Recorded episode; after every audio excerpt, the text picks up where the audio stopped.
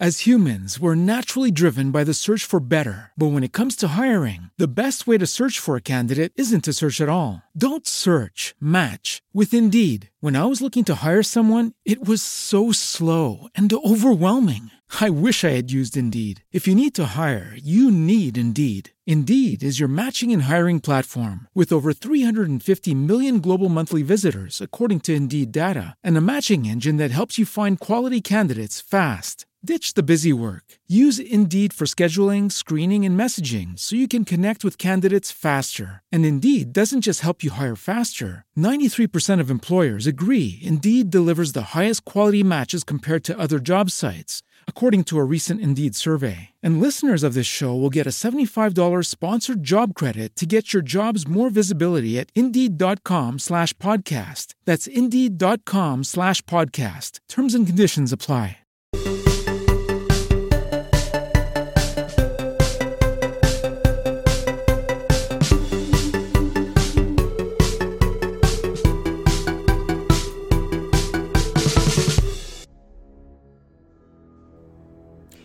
Ma scusa, com'era Eh, vestita? però anche tu, lo sai che se vai fuori la sera tardi può Ma succedere. scusa, ma eh, quando è successo, perché non è scappata? Forse le è piaciuto. Forse lo voleva proprio. Ma figurati, gli uomini non possono mica essere stuprati, è impossibile. Sì, oggi ci tocca parlare della cultura dello stupro, ben presente nella nostra cultura, ma non solo. Ma tranquilli, non tutti gli uomini sono colpevoli.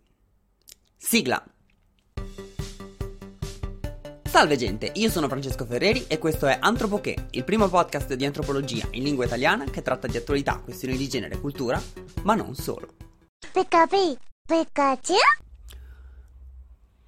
Eh, addirittura, adesso parliamo proprio di cultura dello stupro? Cultura, davvero? Cioè, mi state dicendo quindi che è qualcosa che noi addirittura stiamo incoraggiando nella nostra società? In Italia? Vogliamo addirittura, non so, inserirlo anche tra un po' nelle scuole come materia di studio insieme a geografia e religione? Ma magari questo problema in realtà fosse così semplice, magari fosse così evidente eh, da poter affrontare. Il discorso in realtà è molto più complesso di così. Quando parliamo di questo fenomeno, in realtà quello di cui noi stiamo discutendo è eh, un problema molto più complesso da gestire ed è anche molto complicato in realtà definirne i confini, perché quello che in realtà stiamo raccontando è nient'altro più che un sussurro, letteralmente. È qualcosa che ci viene suggerito all'orecchio a bassa voce tutti i giorni attraverso degli input molto precisi che noi possiamo identificare, per esempio, all'interno dei ruoli di genere che la società ci impone o ci suggerisce, appunto. Basti pensare per esempio alla figura dell'uomo predatore, l'uomo che appunto per ottenere una donna se la deve andare a prendere, la deve conquistare, non deve chiedere mai. Questo per esempio è uno singolo esempio che ci porta a capire come poi si riesca a implementare all'interno della nostra società un atteggiamento così mostruoso appunto come quello della rape culture. Andando avanti in questa puntata, però, ci renderemo conto che questo atteggiamento, che appunto di solito lo si, lo si, traduce, lo si racconta come qualcosa di inumano, un'azione assurda, come se appunto questi ehm, stupratori potessero essere queste creature inquietanti che escono fuori di notte a compiere queste malefatte, in realtà è un atteggiamento molto più naturalizzato all'interno della nostra società, questo è il termine corretto. È qualcosa che non viene proprio perdonato, ma di cui non se ne parla, si cerca di tenere lontano da noi, ma che in realtà deriva proprio dalla nostra cultura di appartenenza. È un problema che però in realtà nasce proprio dalla narrazione all'interno della cultura in cui noi ci troviamo. È un nostro problema. Non è qualcosa di lontano, di alieno, di strano. È qualcosa che ci appartiene e di conseguenza noi a questo punto dobbiamo trovare il coraggio per affrontare questa questione. Ed è giusto parlare di coraggio, trovare la forza per affrontare questo problema, perché la cultura dello stupro all'interno della nostra società, per l'antropologia la si può tranquillamente identificare come un vero e proprio tabù, cioè qualcosa di cui non se ne può parlare, che si tiene a distanza, come abbiamo detto prima. Ma questo poi non fa altro che creare un, una confusione, una non chiarezza sulla questione. Motivo per cui poi per le vittime è addirittura difficile riuscire a comprendere e a capire se sono effettivamente state vittime di uno stupro o meno. Molto semplice. Quando avviene un rapporto sessuale senza consenso, a questo punto è di quello che stiamo parlando. E quando parliamo di rapporto sessuale senza consenso, non stiamo parlando esclusivamente di un rapporto di tipo penetrativo. Togliamoci dalla testa quest'idea, per favore qualunque tipo di rapporto. Sì, basta anche solo, tra virgolette, un rapporto orale. Essere penetrati da un oggetto, anche quello può essere considerato uno stupro, se non è appunto consensuale.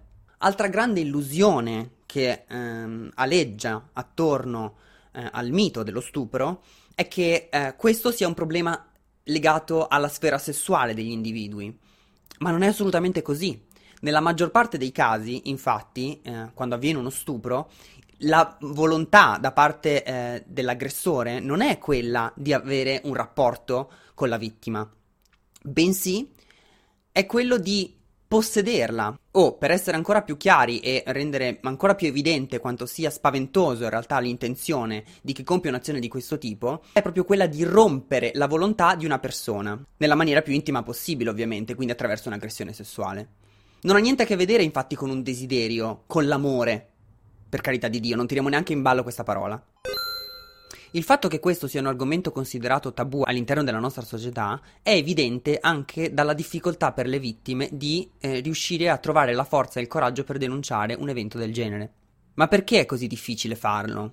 Perché abbiamo creato una narrazione così potente all'interno della nostra società per cui la vergogna e lo stigma che potrebbe affliggere una vittima nel raccontare una vicenda del genere sono più forti del desiderio di ottenere giustizia.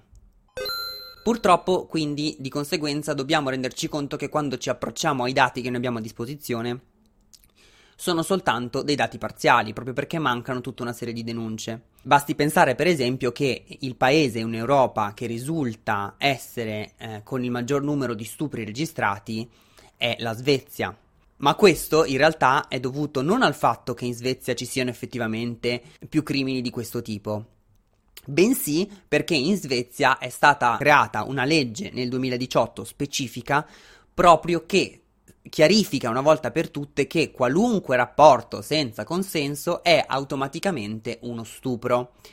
Quindi con una legge di questo tipo è chiaro che poi il numero di um, denunce sia maggiore, perché abbiamo non solo uno Stato che ci tutela, ma anche una narrazione culturale che chiarifica meglio anche di che cosa si stia parlando effettivamente. Comunque, con i dati alla mano noi possiamo stabilire che la maggior parte delle vittime sono donne, il che non significa che non, esi- non esistano vittime uomini e anzi, in questo caso il discorso è ancora più contorto perché ehm, non ci sono strutture sufficienti per tutelare gli uomini vittime di stupro.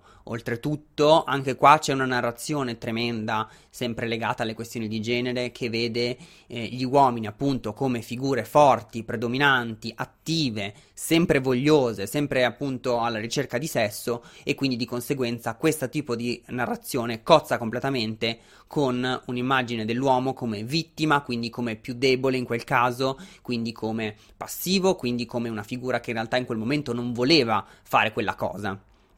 Ma purtroppo è capitato e mh, mm, molte volte per loro è ancora più difficile riuscire a eh, denunciare. Ma chi sono invece i colpevoli?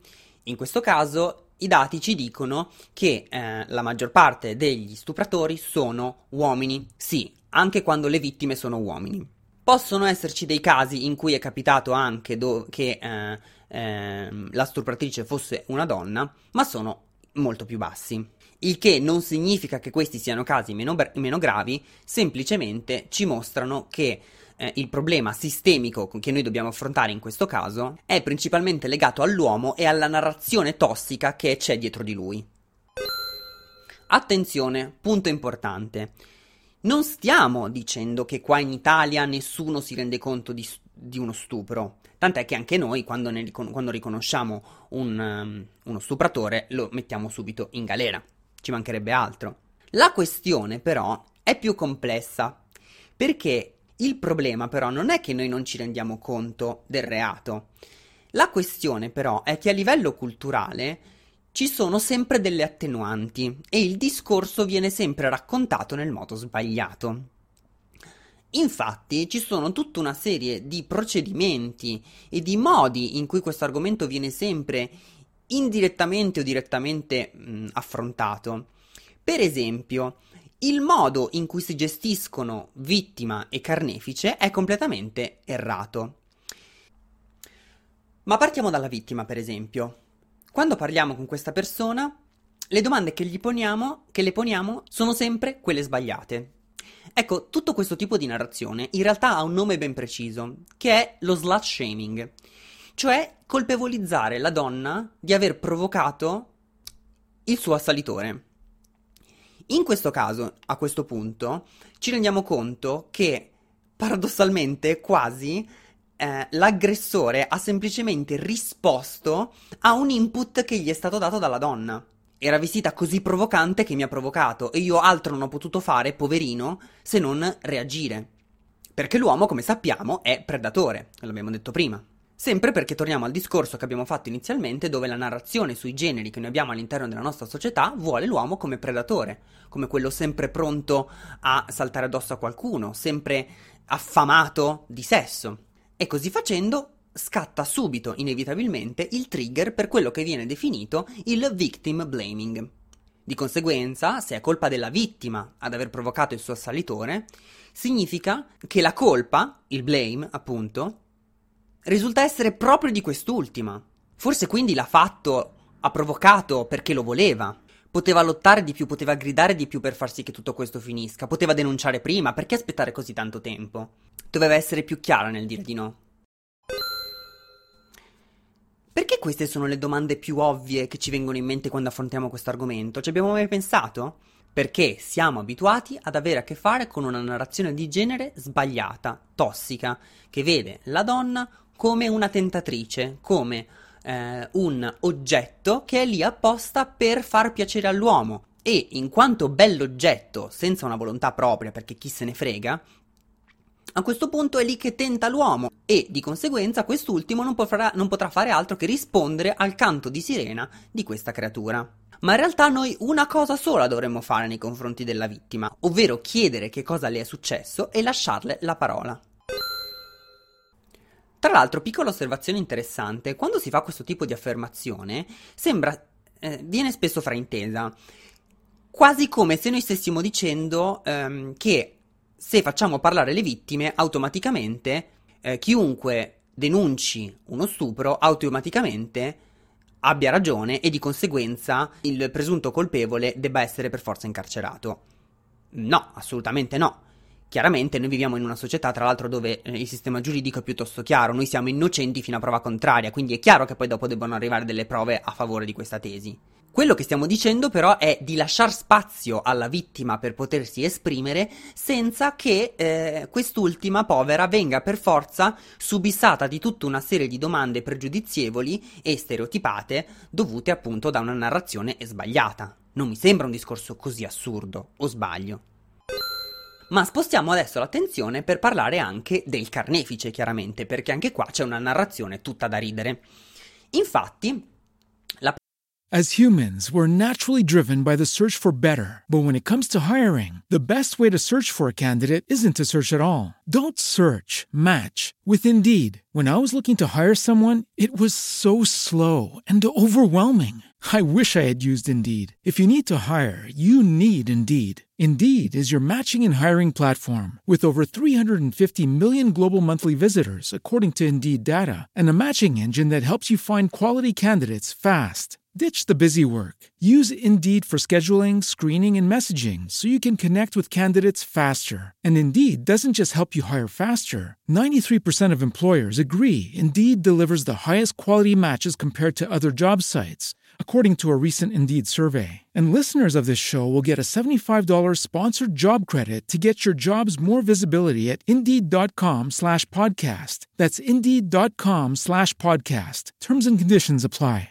prima cosa che c'è eh, da dire e che viene spesso fuori, tra l'altro, da delle testate giornalistiche che spesso mettono in prima pagina eh, dei titoli mh, mm, piuttosto allarmanti, come per esempio appunto la massacrata di botte e stuprata perché l'amava troppo, oppure non sopportava che eh, venisse lasciato e l'ha stuprata o peggio l'ha uccisa con mille coltellate, ci mostrano, in, ci mostra in maniera piuttosto evidente come questa narrazione spesso venga imbevuta di tutta una serie di attenuanti, quasi come se si volesse giustificare. Ora, mi rendo conto che questo tipo di narrazione non sia necessariamente qualcosa che venga fatto in maniera conscia. Non sto dicendo che quando testate giornalistiche o ehm, chiunque altri approcci il discorso motivando le cause e i comportamenti del carnefice in questo modo li stia effettivamente giustificando.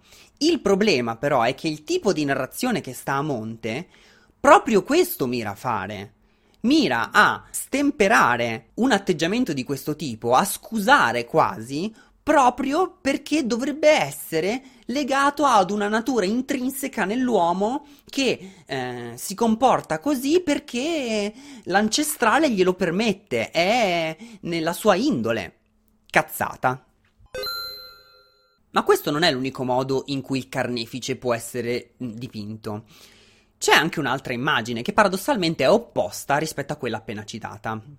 Infatti, in altre occasioni viene eh, raccontato come se fosse un mostro terrificante. Sì, perché lo stupratore non è un essere umano, è qualcosa di animalesco, di primitivo, di primordiale, perché un uomo non può fare una cosa del genere, questo è, è troppo.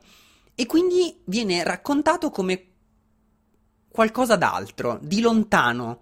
Chi si comporta così certo non può fare parte del nostro gruppo, ne è escluso. Purtroppo non è così. Lo stupratore non è quella figura inquietante con il cappuccio che si aggira da solo, un emarginato sociale che balza fuori dai tombini o dagli angoli bui per assaltare le vittime innocenti. In moltissimi dei casi, parliamo addirittura dell'80-90%, la vittima conosce molto bene il suo carnefice. Siamo così spaventati di ammettere che questa cosa potrebbe essere vicina a noi, che potrebbe essere colpa nostra, tanto da esserci raccontati una favola. Che queste persone, questi mostri, sono qualcosa di lontano da noi.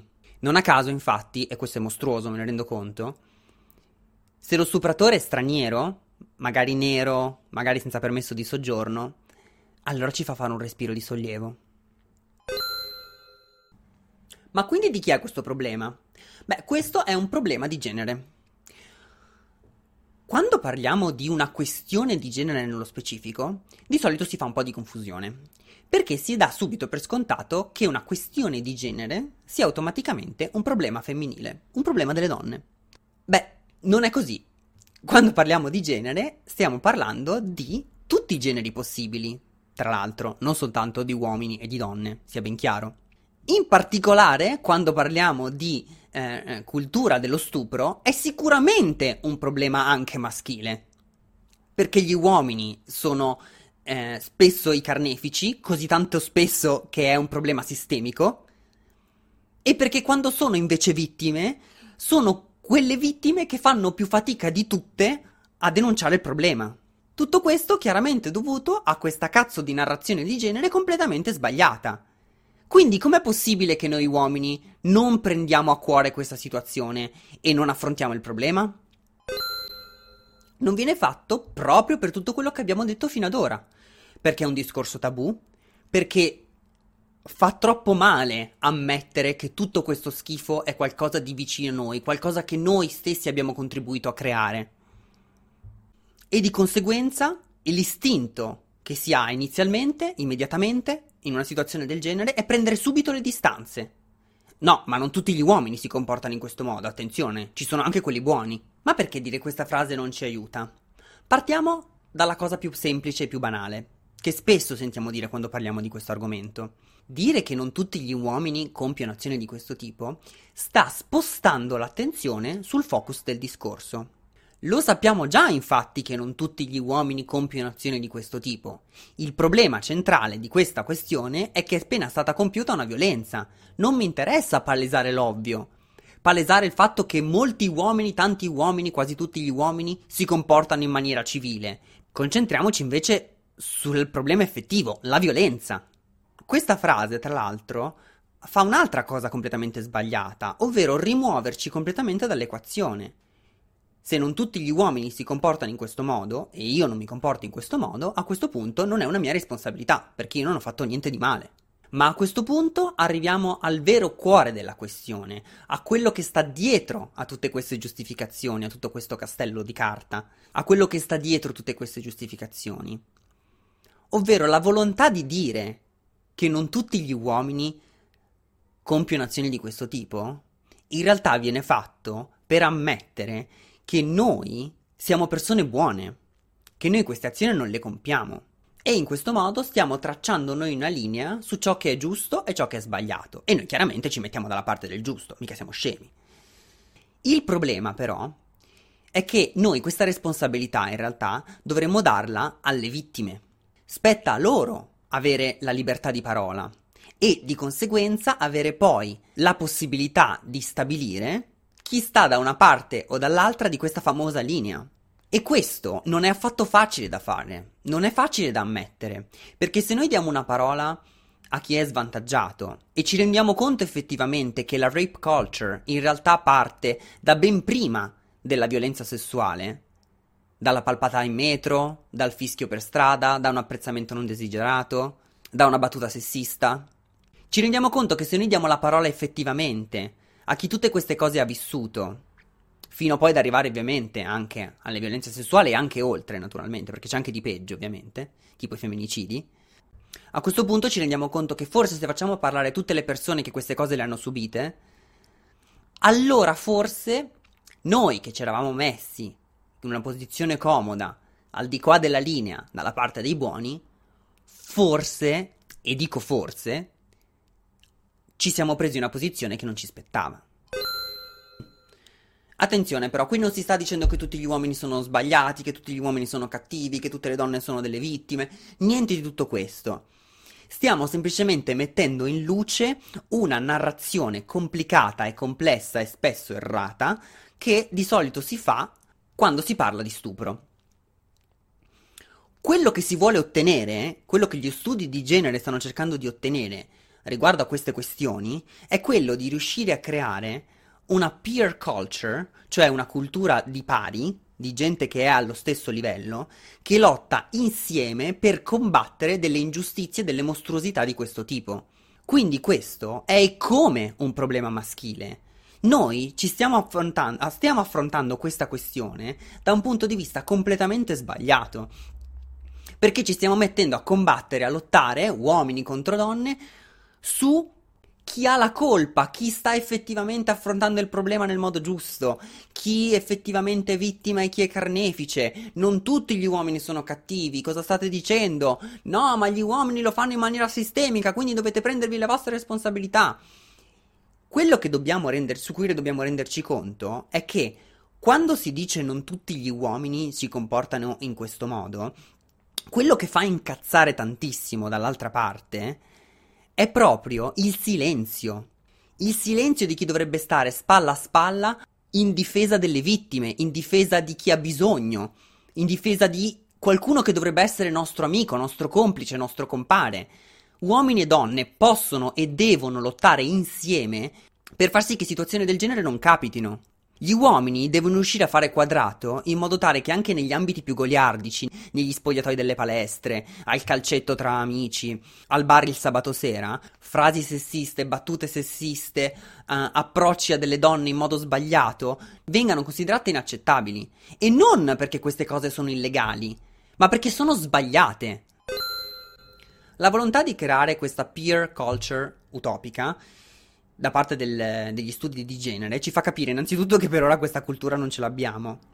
Non ce l'abbiamo perché l'obiettivo è quello di creare una nuova narrazione in cui uomini e donne combattono insieme contro fenomeni mostruosi come questi, dove tutti sono consapevoli che questo è un problema di tutti dove non ci si attacca per una frase detta o piuttosto che chi è più o meno colpevole in questa faccenda, che gli uomini riescano effettivamente a dimostrare che ci sono anche degli uomini buoni grazie alle loro azioni, grazie al, alla loro alzata di scudi, grazie alla loro presa di posizione forte, alla loro capacità di difendere effettivamente chi è in un momento di difficoltà, stoppando l'amico al bar che fa battute sessiste, stoppando il ragazzo che molesta la ragazza, la ragazza sul, sull'autobus, tutelando e rispettando la nostra, il nostro partner in momenti di intimità. Così dimostriamo che esistono uomini buoni, così dimostriamo che non tutti gli uomini si comportano in questo modo, attraverso le nostre azioni. Facciamo ricredere chiunque pensi che, che, tutti gli uomini siano cattivi. Mostriamo attraverso la nostra volontà e le nostre azioni che siamo in grado effettivamente di comportarci bene. Avendo però anche la capacità di ammettere che purtroppo non tutti gli uomini sono così. Bene, questa puntata è durata un casino, ma siamo giunti finalmente alla fine, quindi chiaramente all'immancabile Pokémon della settimana. Numero 293, terza generazione, Whismore. Whismore è un piccolo coniglietto rosa. E voi direte, ma cosa cavolo c'entra, Franci, questo coniglio con la rape culture? Beh, è presto detto. Questo Pokémon, che ha varie evoluzioni, si eh, concentra principalmente sul suono. Tutti i suoi attacchi infatti si basano eh, sul um, gridare fortissimo per disorientare o indebolire il nemico. Bene, Whismer, siccome è la prima evoluzione, è quel Pokémon che viene definito il Pokémon del sussurro. Siccome all'inizio ho descritto appunto eh, la rape culture proprio come un sussurro, qualcosa che ci viene suggerito all'orecchio sottovoce, e non poteva che essere quindi il Pokémon del sussurro, la perfetta metafora per raccontare l'inganno che sta dietro a un tipo di narrazione tossica legata alle questioni di genere che fa parte della nostra cultura e che non ci permette di vedere un crimine come lo stupro nella sua più totale mostruosità. Bene, puntatone oggi, spero che eh, questo ehm, episodio vi sia piaciuto. Eh, come al solito noi potremo continuare questa discussione sui nostri social, quindi in caso veniteci a trovare anche sulla mm, pagina di Instagram e noi come al solito ci sentiamo alla prossima con un nuovo episodio. Ciao!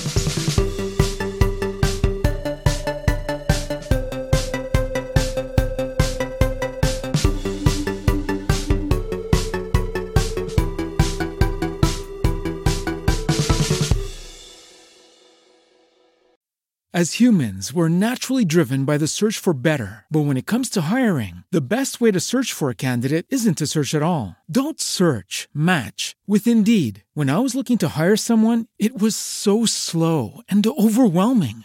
I wish I had used Indeed. If you need to hire, you need Indeed. Indeed is your matching and hiring platform with over 350 million global monthly visitors, according to Indeed data, and a matching engine that helps you find quality candidates fast. Ditch the busy work. Use Indeed for scheduling, screening, and messaging so you can connect with candidates faster. And Indeed doesn't just help you hire faster. 93% of employers agree Indeed delivers the highest quality matches compared to other job sites, according to a recent Indeed survey. And listeners of this show will get a $75 sponsored job credit to get your jobs more visibility at Indeed.com slash podcast. That's Indeed.com slash podcast. Terms and conditions apply.